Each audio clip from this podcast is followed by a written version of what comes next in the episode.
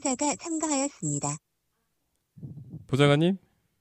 네, 안녕하세요. 하리님. 엄청 깨끗하게 들리는데요? 아, 그래요? 깨끗한데요? 아니, 원래 거는 실패했고, 근데 전화가 오늘은 깨끗하네. 이건 또 무슨 좋아야? 엄청 깨끗한데요? 기후위기는 경제위기다. 셀러리맨 박 부장입니다. 네, 아기와 자연을 생각하는 주부 하리입니다. 네, 수원 광교에서 인사드립니다. 기후보좌관입니다. 안녕하세요.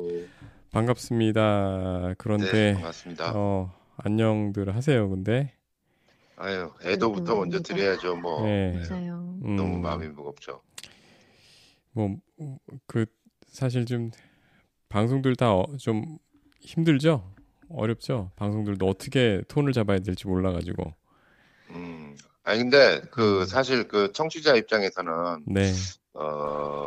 뭐랄까 좀 알 권리에 대한 좀 부재, 도대체 이런 황망한 일이 왜 일어났을까, 뭐 책임 소재를 떠나서 어떻게 된 구조적인 문제일까, 뭐 이런 거를 좀 알고 싶은데 너무 그냥 방송 일반 방송에서는 애도 이렇게 가버리니까 이번에 좀 그 예전 세월호하고 많이 비교를 하시는 것 같은데, 세월호하고 조금 다른 게 이 외신 기자들이 엄청 공격적이에요. 아. 희생자들이 또 25분이 그 외국인이라고 하시잖아요. 네.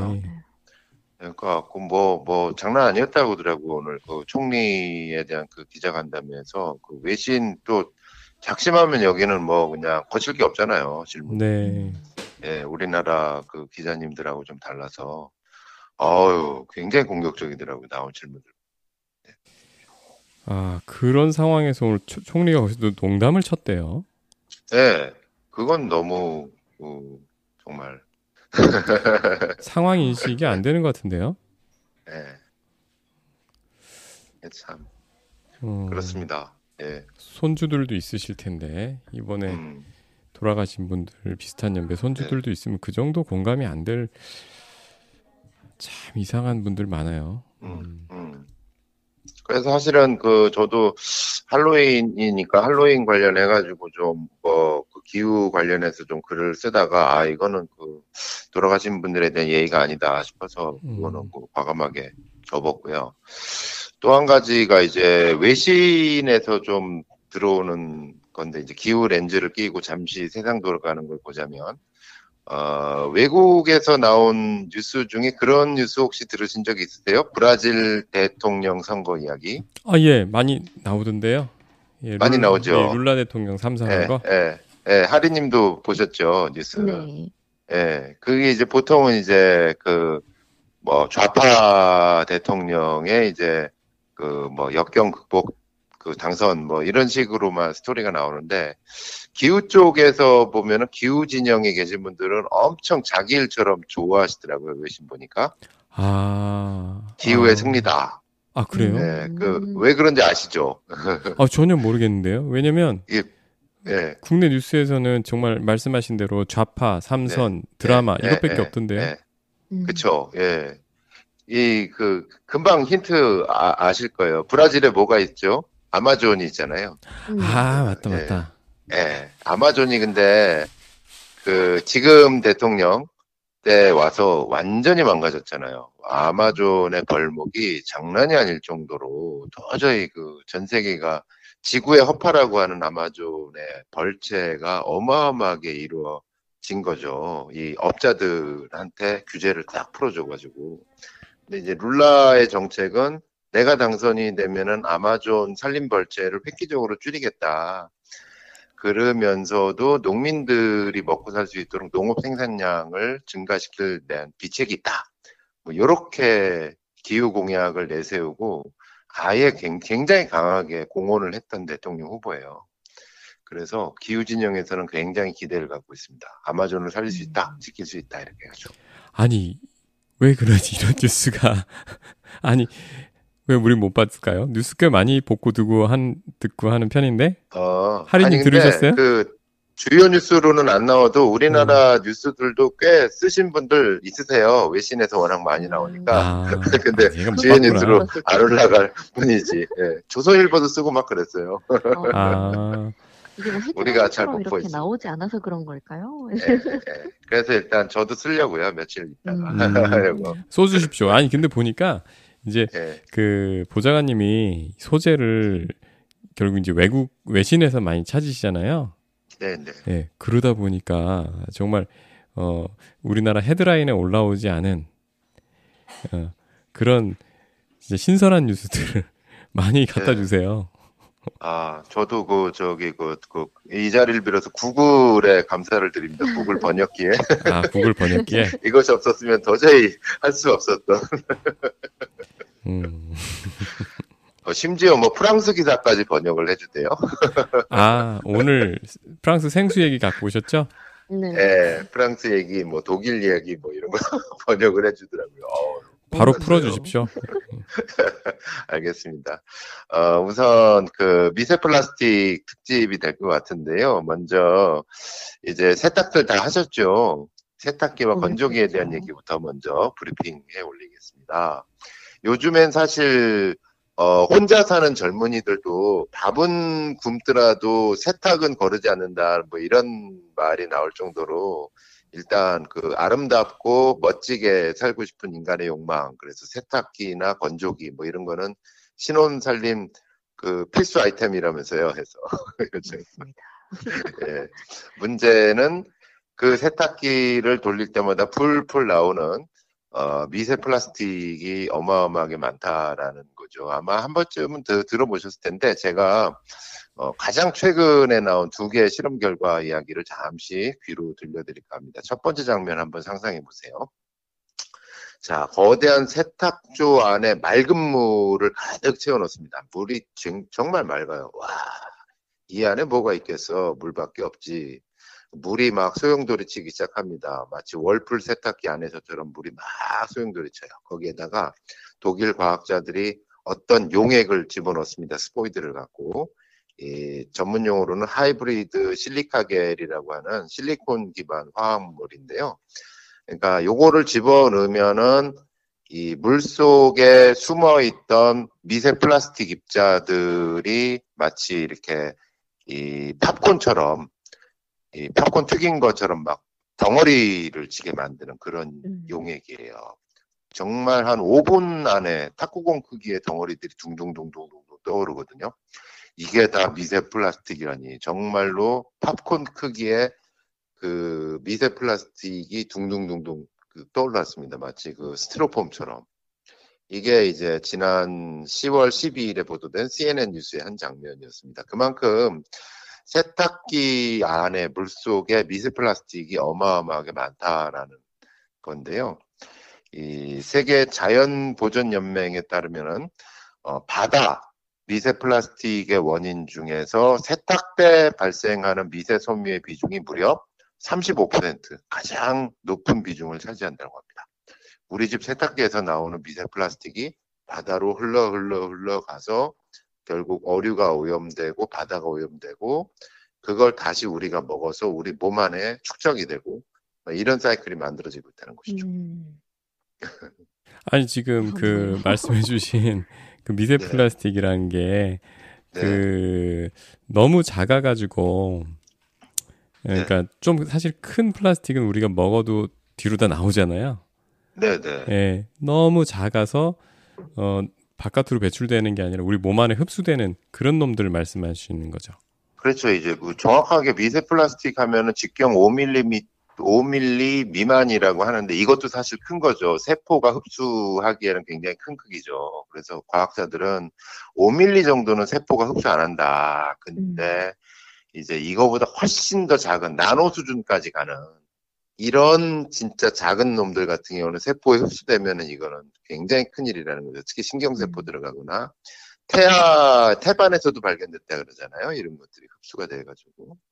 그러니까 굉장히 어떤 어린이들 특히 자라나는 미래 세대에 대한 건강에도 영향을 미친다고 하는데 이 세탁적인 측면에서 보면은 그런 의문을 가지실 수가 있어요. 아니 그러면은 모든 옷을 빨면은 다 미세 플라스틱이냐? 그건 아니고 이 합성 섬유 소재의 옷에서 나오는 게 이제 미세 플라스틱이 되는 거죠. 모든 옷에는 보풀이라는 게 있잖아요. 그 저 하리님 더 잘 아시겠지만 보풀 나오잖아요. 많이. 이 옷을 마찰을 하면 이거는 뭐 저기 면 섬유에서도 보풀 나오는 거고 이 천연 섬유에서 다 보풀 나오잖아요. 문제는 천연 섬유 보풀은 플라스틱 계열이 아닌데 합성 섬유 소재, 그러니까 뭐 폴리에스터 같은 거 우리가 많이 가장 많이 입고 있는 요런 거에서 나오는 극세사, 마이크로피버 이런 극세사들이 미세 플라스틱이 된다는 거죠. 근데 이게 흘러간다고 해가지고 다 바다로 흘러가는 건 아니에요. 우리나라 하수 정화 시스템이 잘 돼 있어가지고 한 99% 정도의 미세 플라스틱은 거른다라고 해요. 정확한 수치인지는 모르는데. 근데 문제는 환경 운동가들은 고민하는 게 그럼 나머지 1%는 1%만 바다로 흘러가더라도 어마어마하게 많은 양들이 흘러가기 때문에 이게 쌓인다는 것이죠. 예, 이게 이제 미세 플라스틱입니다. 아까 그러면 그 저 독일에서 세탁기에서 뭘 넣으니까 이게 이제 팝콘 크기로 뭉쳐져서 눈에 보이고 이게 덩어리져서 덩어리지게 만든다고 하셨는데 그러면은 사실 세탁하는 과정에서 그렇게 덩어리지게 해가지고 일단 분리해내면 되겠네요. 그렇죠. 요 독일 같은 경우는 그래서 과학자들이 스타트업 기업을 차린 거예요. 아예 환경 기업을 차려가지고 이런 식으로 문제를 해결하자. 이 사람들은 뒤에 후술하겠지만은 세탁기뿐만 아니라 뭐 하수 처리장, 뭐 저 정수 처리 시설, 그다음에 폐수 처리 시설 이런 그 대규모 물 사업장 있잖아요. 여기에다가 전면적으로 적용하겠다. 이게 단위가 크니까 그런 식으로 아예 창업을 해가지고 화학자들이 뭉쳐가지고 이렇게 외국에서 뛰고 있고요. 이 세탁기만 그런 것이 아니라 건조기 또 요즘 많이 쓰시잖아요. 이제 집에다가 놓고 그 건조를 하시는 경우도 있지만 또 이 1인 가정 같은 경우는 또 밖에서 빨래방 가셔서 많이 돌리시잖아요. 근데 건조기는 또 뭐가 있냐면 세탁기는 물로 흘러가는데 건조기는 공기로 나간다는 거죠. 여기서 나오는 미세 플라스틱이. 그럼 하여튼 건조기 돌리면 바깥으로 뭔가 그 뜨거운 김 같은 거 나오는데 이게 어차피 마찰열 때문에 나오는 건데 이 두 번째 실험을 소개해드리면 홍콩 시립대하고 캐나다 서스캐처원대 공동 연구진이 이제 논문을 발표한 거예요. 이제 국제학술지에다가 올해 1월 22일에 발표한 건데 이 사람들이 이제 가정용 건조기 두 대를 놓고 비교를 해봤대요. 그래서 두 대가 있는데 한 대는 합성 섬유 옷만 넣었어. 1kg 12벌이 들어가더래요. 또 한 대 건조기에는 면 섬유 옷만 넣었어요. 10벌을 넣고 막 돌렸대요. 그랬더니 결과는 어떻게 됐을까요? 15분간 돌렸더니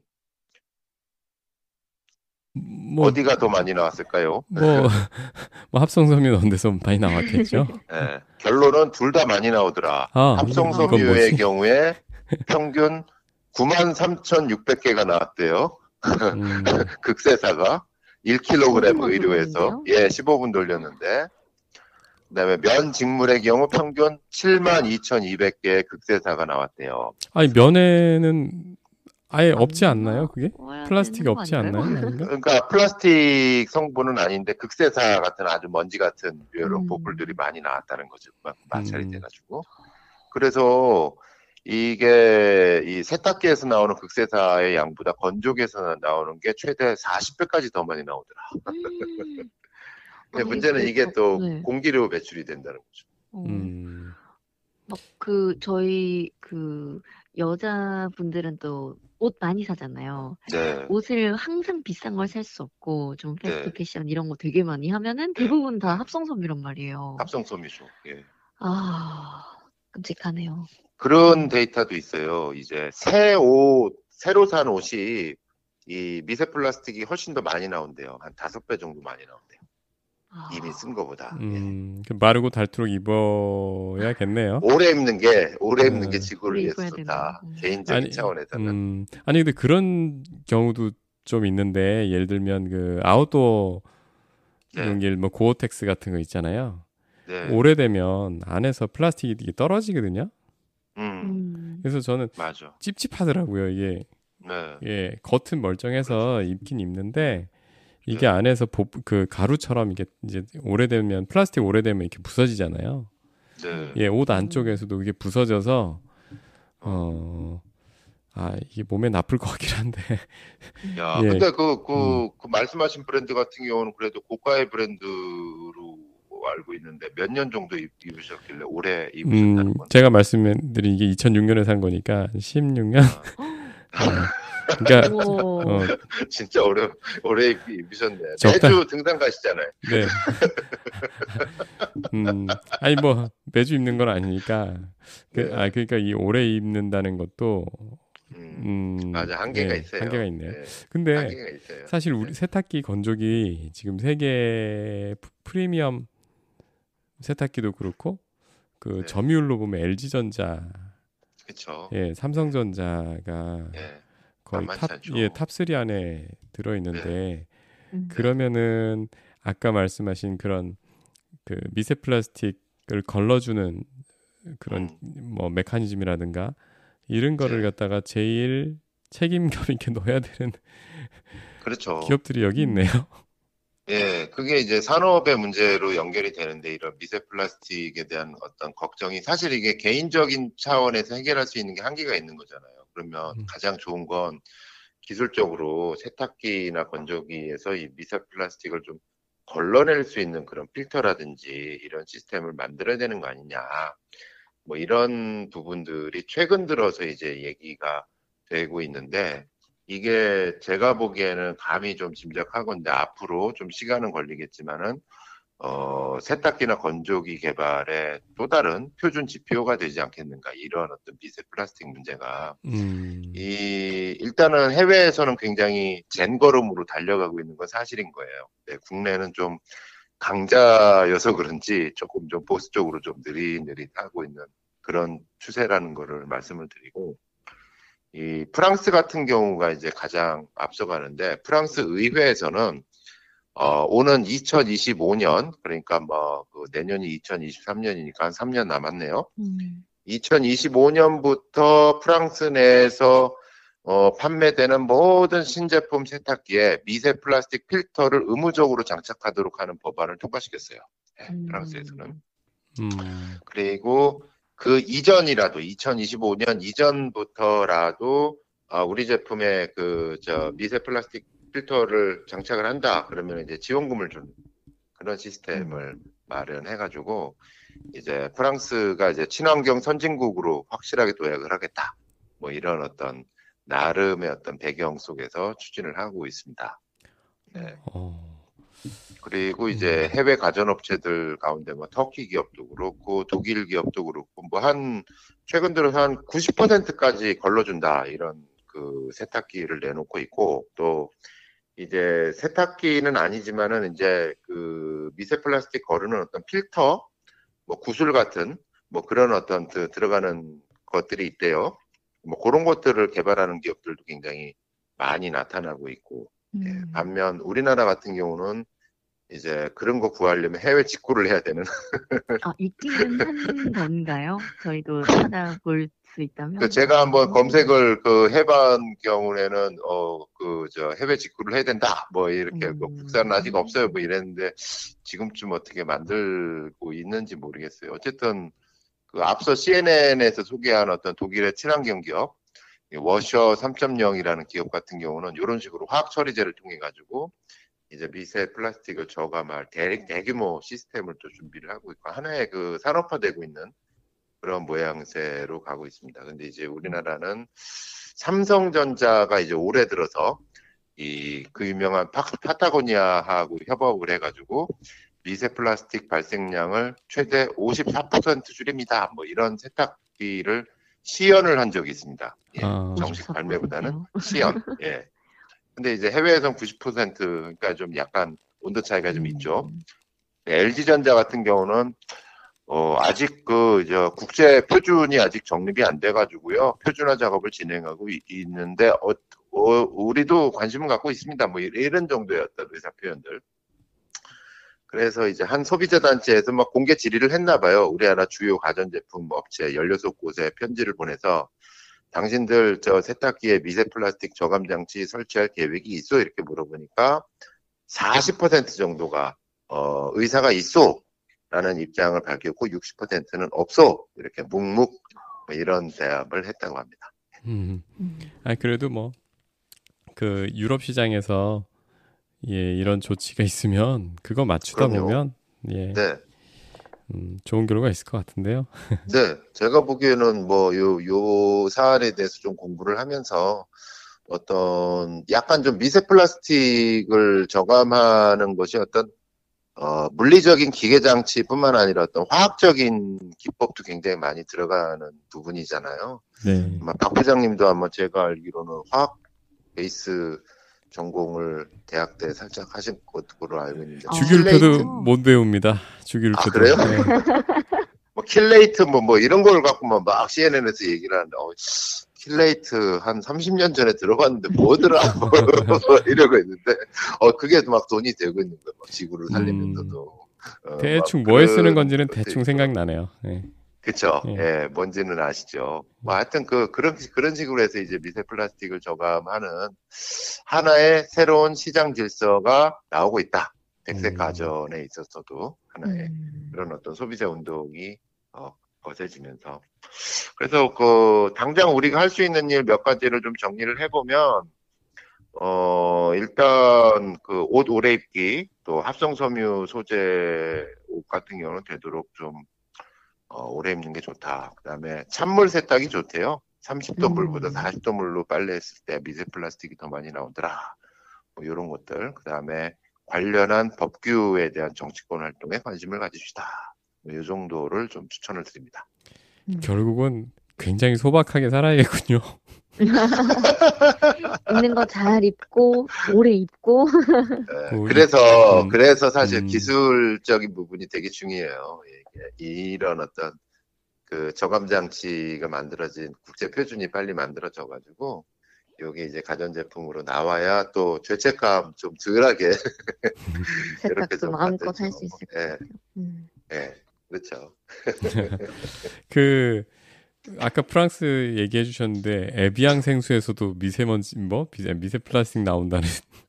네, 요거는 이제 프랑스 이제 시민단체가 이제 밝혔던 건데요. 사실 조금 좀 지난 뉴스이긴 한데, 이상하게 국내 언론에 또 잘 보도가 안 됐더라고요. 그래서, 지난 7월 21일이었습니다. 프랑스의 환경단체인 환경행동에서 이제 그 실험실하고 같이 이제 연구기관하고 같이 공동 실험 결과를 공개했는데, 우리나라에 이제 에비앙 하면은 굉장히 고급 생수, 절에서 비싸구나 뭐 이런 식의 말들 많이 하시잖아요. 그래서 에비앙, 볼빅, 빗델, 크리스탈린, 이런 거부터 해가지고 또 유명한 프랑스의 탄산 생수 이런 것까지 등등등등 시험 대상의 78%에서 미세 플라스틱이 검출이 됐다 그래요. 예. 생수 브랜드 9개가 포함이 됐고. 충격적인 거는 어린이용 생수에서도 매우 많은 양의 미세 플라스틱이 검출이 됐더라. 빗델 피즈 이렇게.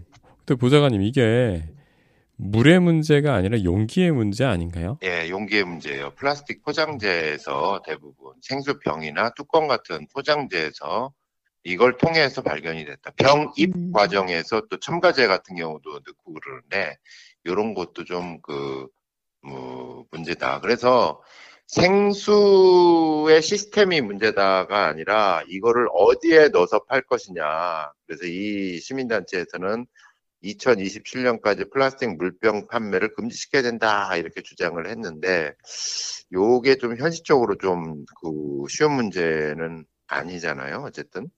그쵸. 어쨌든 요런 부분이 있었고요.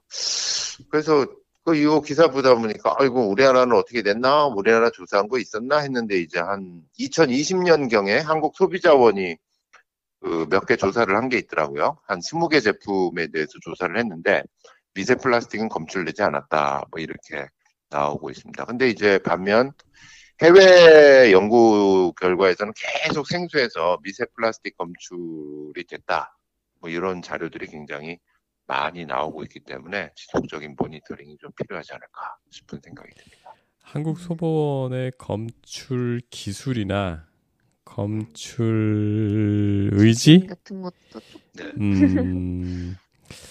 글쎄 우리나라 뭐 그, 예, 다시 하면은 또 나올 수도 있어요. 제가 보기에 느낍니다. 아니, 우리 기술이 그렇게 검출력이 검출 기술이 약하지 않을 텐데. 뭐라고? 네. 어쨌든 뭐 미세 플라스틱 같은 경우에 또 이렇게 그 함량 기준치 같은 게 있어야 또 이제 측정을 하는데 그 기준치 같은 경우가 아직까지 좀 정립이 안 됐다 그러죠, 생수네. 그래서 어떻게 보면은 요것도 이제 그 시장하고 연관이 되면 우리나라 생수 업체들 사이 경쟁도 굉장히 치열하잖아요. 네. 그랬을 때 생수 병입 과정까지도 철저하게 좀 그 품질 관리를 하셔서 우리 생수에서는 미세 플라스틱이 전혀 없습니다. 뭐 이런 것도 한번 좀 마케팅에 활용을 하시는 업체들이 좀 많이 늘어나면 좀 소비자의 걱정을 조금이라도 좀 해소하지 않을까 싶은 생각이 듭니다. 이게 생수 산업에서는 결국 이게 그 운반하고 병에 넣고 요관역에서 대부분의 비용과 문제가 발생하죠. 네. 네. 햇빛 보고 이런 것 때문에 아 맞다 많이 또 문제된다고 네. 맞다 이거 저 생수병 이렇게 편의점 같은데 이렇게 지나가다 보면 밖에 이렇게 보관하잖아요. 맞아요. 예, 햇빛 보고 그러면 야 저거 햇빛 보면 저거 나중에 보면 이렇게 플라스틱이 또 영향도 받으니까 그쵸. 저 먹으면 안 되겠는데. 저희 집은 물 사 먹거든요. 네, 생수병 이제 2리터짜리로 배달시켜서 이제 받아서 먹는데 먹으면서도 이제 저희가 정수기를 설치하거나 뭐 그렇게 끓여서 먹을 수 있는 그런 상황은 아니라고 생각을 해서 받아 먹지만 사실 되게 좀 찜찜하기도 하고 그래요. 왜냐면 왜 그 바디버든 그런 얘기 많이 하잖아요. 왜 몸속에 쌓이는 그런 유해물질의 뭐 총량을 뭐 바디버든이다 그렇게 얘기를 하는데 이런 거를 저도 그전에는 안 따졌던 것 같아요. 근데 사람들이 뭐 미세 플라스틱이나 뭐 어떤 그런 안 좋은 물질들이 있다더라 그런 걸 생각하게 되는 게 자기나 아니면 가족들이 아프거나 아니면 좀 소중한 사람이 생기거나 저 같은 경우는 임신하면서 이런 것 때문에 좀 많이 생각을 하고 좀 생활 습관에서 좀 많이 바꾼 것들이 좀 있거든요. 미세 플라스틱 때문에 안 하는 것 중에 하나가 저 티백을 안 먹어요. 오, 네. 티백을. 네. 티백에 국물 내거나 맛국물 같은 거 낼 때 이제 계속 건져서 버리는 거 힘드니까 멸치나 다시마 같은 거 그 티백 안에다가 넣어서 하고 그랬었는데 안 좋더라고요.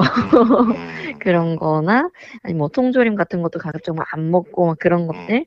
그리고 이제 플라스틱 같은 것도, 이제 반찬통 쓰던 거 이제 유리로 조금씩 바꾸고, 뭐 그런 것도 있고. 소창행주. 그런 것들도, 이제, 뭐, 일회용 타월 같은 거. 또 많잖아요. 요즘 행주나 수세미 같은 거 일회용 좀 덜 쓰려고 소창행주 쓰는데 좀 귀찮거든요. 소창이 뭐예요? 소창? 소창이 왜 어른들 예전에 그 기저귀 같은 거 사용하셨던 그 천 있잖아요. 네네. 그거더라고요. 근데 그게 지금 아기를 사용을 하고 있거든요. 제가 기저귀는 사용 못하고 아기 목욕 수건을 그걸로 하는데 보풀 없고 그거는 계속 뭐 빨아서 써도 보풀이 안 생기고 먼지 안 생기고 되게 좋더라고요. 약간 천기저귀 느낌이구나. 네, 맞아요. 천기저귀 딱 그 소재로 하는 건데 어머니들이 막 옛날에 풀 먹여서 막 다림질하고 그렇게까지는 못하지만 마음껏 좀 막 써도 그리고 좀 건조기 좀 편하게 돌려도 이거는 먼지도 안 나고 그래서 좋더라고요. 근데 귀찮다는 거? 좀 귀찮은데 이제 미세 플라스틱을 생각하면은 이제 좀 귀찮아야 그런 것들에서 조금 더 자유로울 수 있겠다는 생각이 드니까 그래서 조금 움직이게 되더라고요.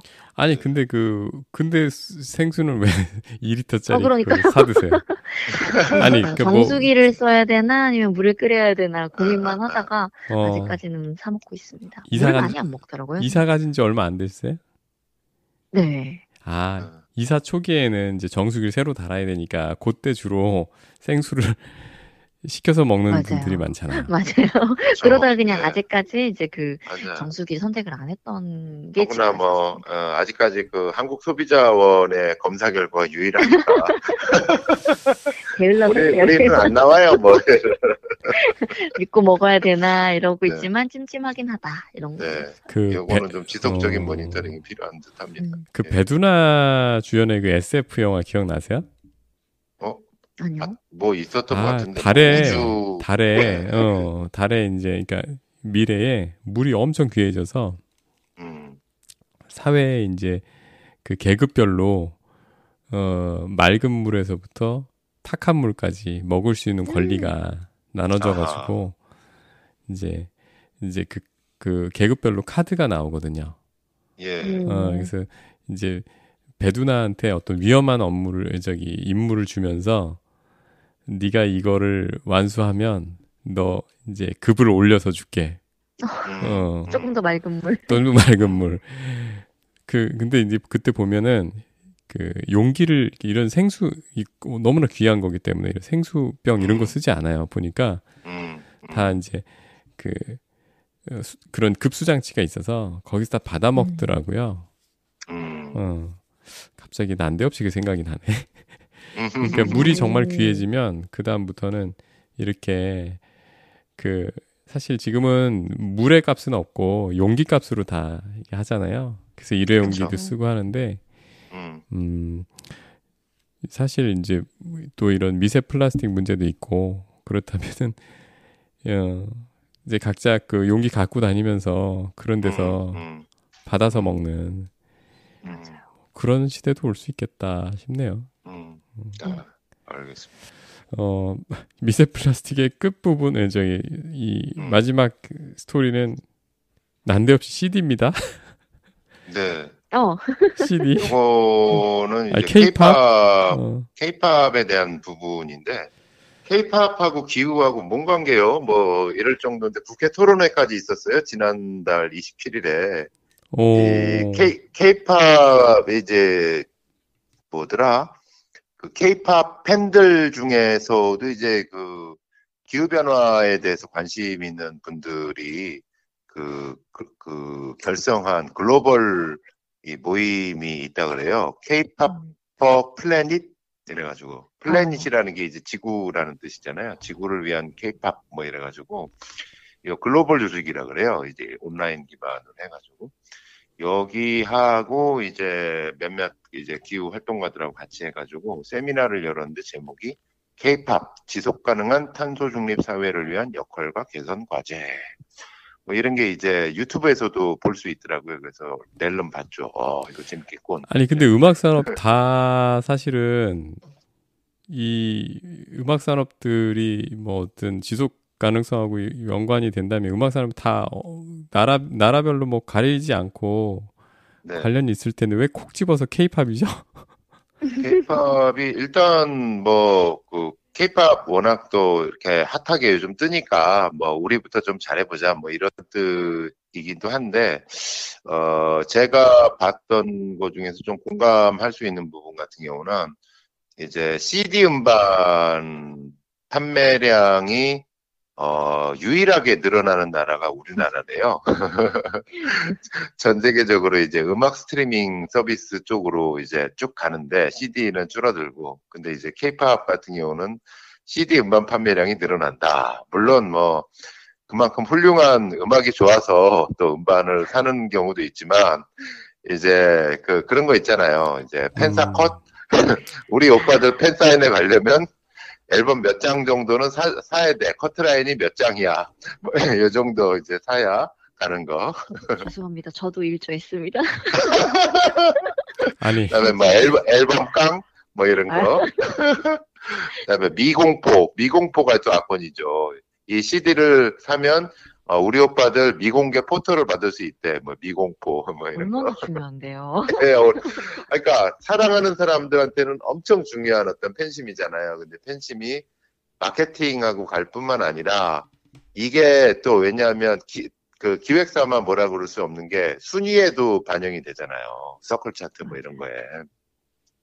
이게 그 음반 판매량이 많게는 50%까지 반영을 하다 보니까 우리 오빠들 빨리 일단 그 순위 1위 찍고 시작해야 돼. 뭐 이런 어떤 사랑하는 마음에 기획사의 어떤 마케팅이 결합이 돼가지고 하다 보니까 CD를 살면 CD뿐만 아니라 뭐 포토 뭐도 있고 포토 카드 있지, 뭐 포토 북이 있지, 뭐 있지.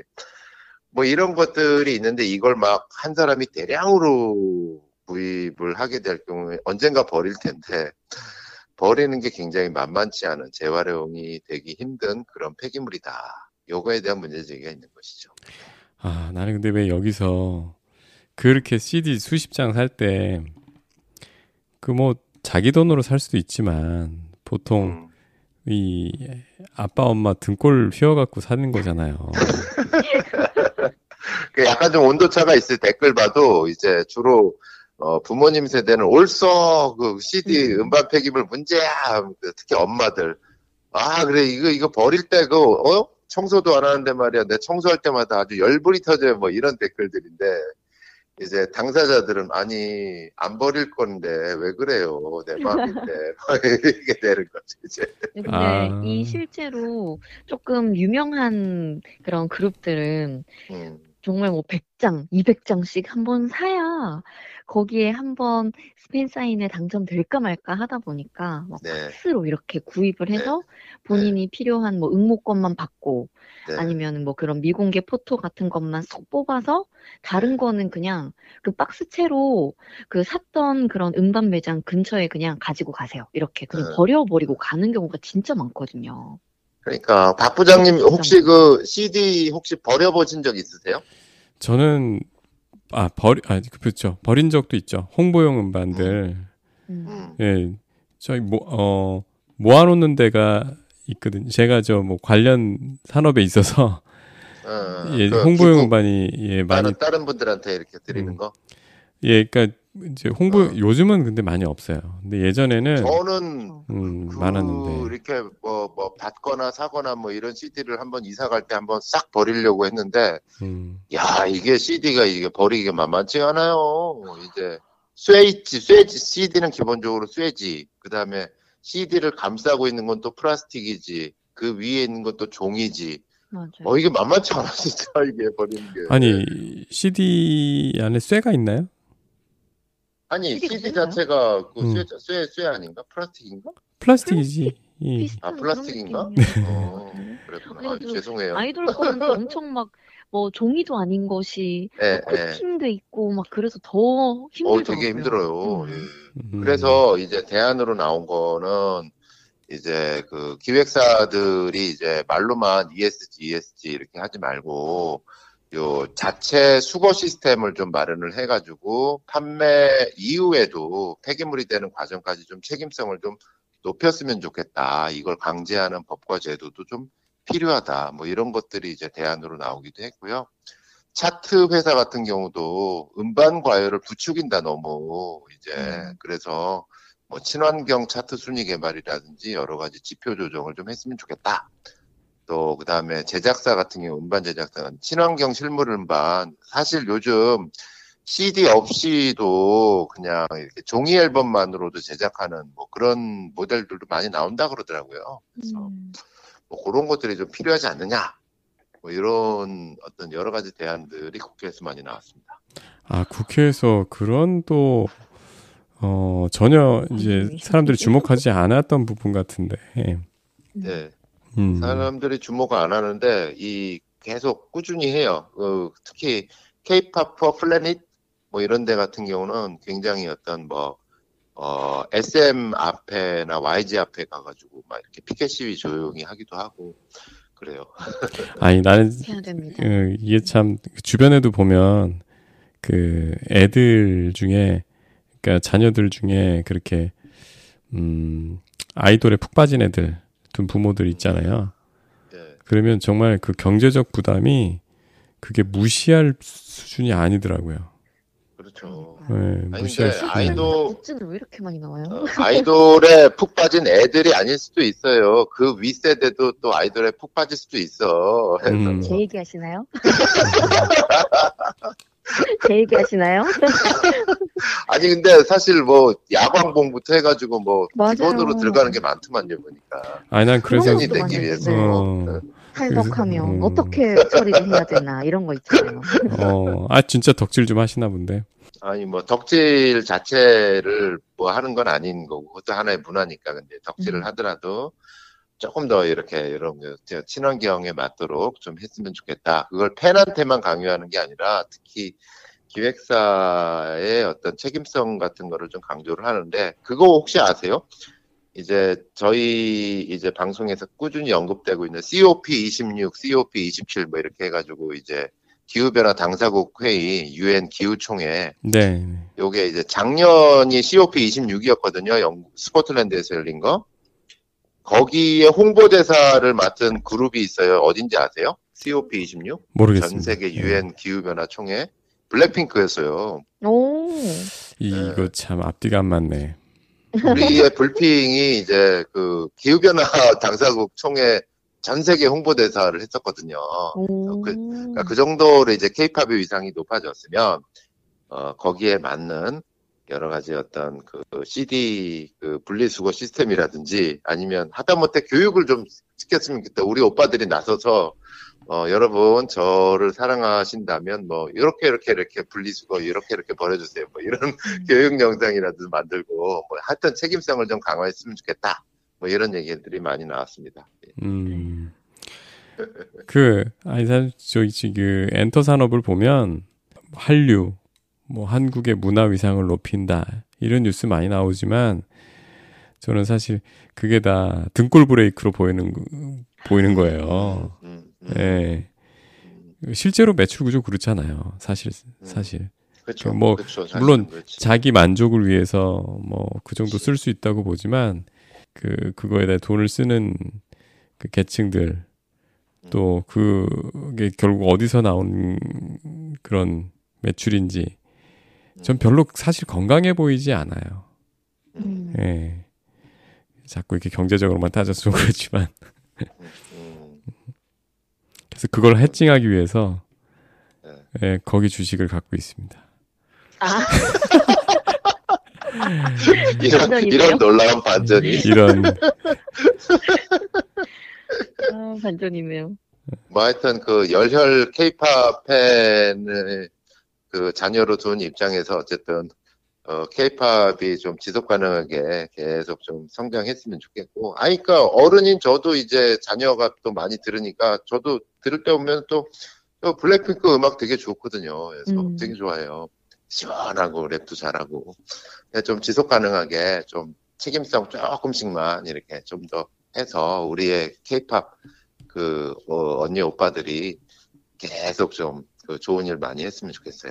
네, 진심입니다. 사실 LP는 대체는 할 수 없잖아요. 그러니까 CD는 그렇죠. 그 음원으로 대체가 되는데 LP는 그거를 디지털로 변환하면 사실 속성 자체가 변하니까 그렇게 하긴 좀 어렵겠네요. 그렇죠. 어쨌든 참 이렇게 그 좀 어떤 분은 또 그렇게 얘기하시더라고요. 제가 이제 요 국회 토론회 얘기 전하니까 그래 좋긴 좋은데 그러면 갑자기 헷갈린다는 거야. 제 얘기를 듣고 이런 식으로 가면은 다 없애야 되는 거 아니냐 이제. 뭐 영화관이나 뭐 뮤직 그 공연장에서 나눠주는 어떤 브로셔 뭐 이런 것도 이제 다 없애야 되는 거 아닐까 뭐 이렇게 갑자기 헷갈린다는 거죠. 우선 순위가 뭐야 뭐 이렇게 되는. 근데 사실 정말 절박해지면 없애야죠. 우선 순위는 제가 보기엔 그런 것 같아요. 이제 없앨만한데 아직 안 없애는 것부터 없애야죠. 예. 근데 이제 음악 같은 경우는 이미 상당 부분이 사실 CD보다는 스트리밍으로 많이 듣고 있잖아요. 사실 CD 플레이어도 사실은 좀 골동품화되고 있는 그런 상황이기 때문에 이제 타이밍은 적절한 것 같아요. 이런 얘기가 나올 때쯤 됐어, 사실은. 예전에는 이게 필수적이고 그것까지 뭐 이런 게 있었는데 이제 정말로 그 기후위기 시계가 12시로 자정으로 가까이 가는 게 이제 눈에 보이니까 또 이제 체감이 되는 사건들이 많이 일어나니까 사람들이 이제는 눈 딱 감고 없앤다, 뭐 이런 것도 좀 늘어나고 있는 것 같습니다. 네. 어쨌든 작년엔가 아주 그 하리님께서 그 지난 방송에서 콜드플레이 얘기하셨잖아요, 영국에. 이제 콜드플레이 같은 경우. 콜드플레이 하나로 시작을 했는데 이제는 작년에 보니까 제가 어떤 자료 보니까 전 세계 이제 팝 뮤지션들의 어떤 친환경 활동을 독려하기 위한 이니셔티브까지 만들어졌다 그러더라고요. 투자기관이죠. 이제 독지가들이 모여서 돈을 주는 거야. 이런 거 좋은 일 하면은 우리가 투자할게. 뭐 이런 식으로 해가지고. 그런 정도로 어떤 그 뮤지션들의 이 기후위기 대응 활동을 지원하는 분위기는 앞으로도 계속 높아지고 있습니다. 네. 예, 오늘 정말 미세 플라스틱 특집. 예, CD까지. 예, 전혀 생각하지 못했던 K-팝까지.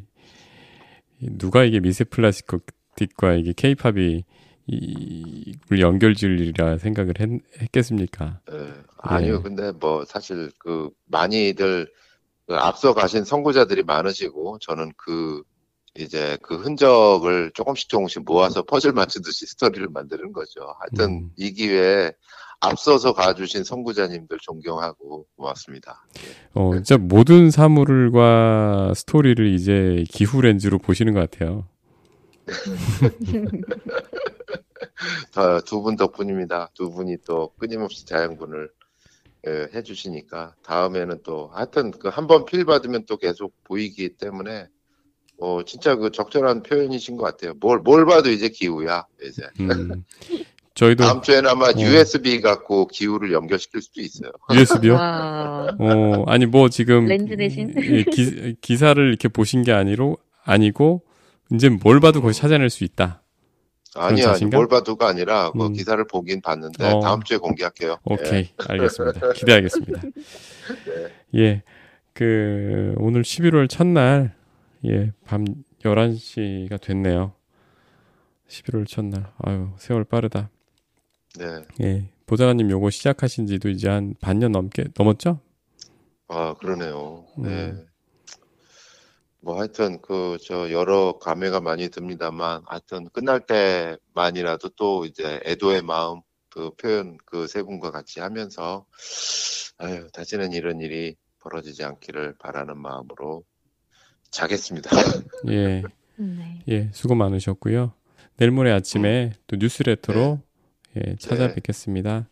네, 고맙습니다. 고맙습니다. 주무십시오. 네.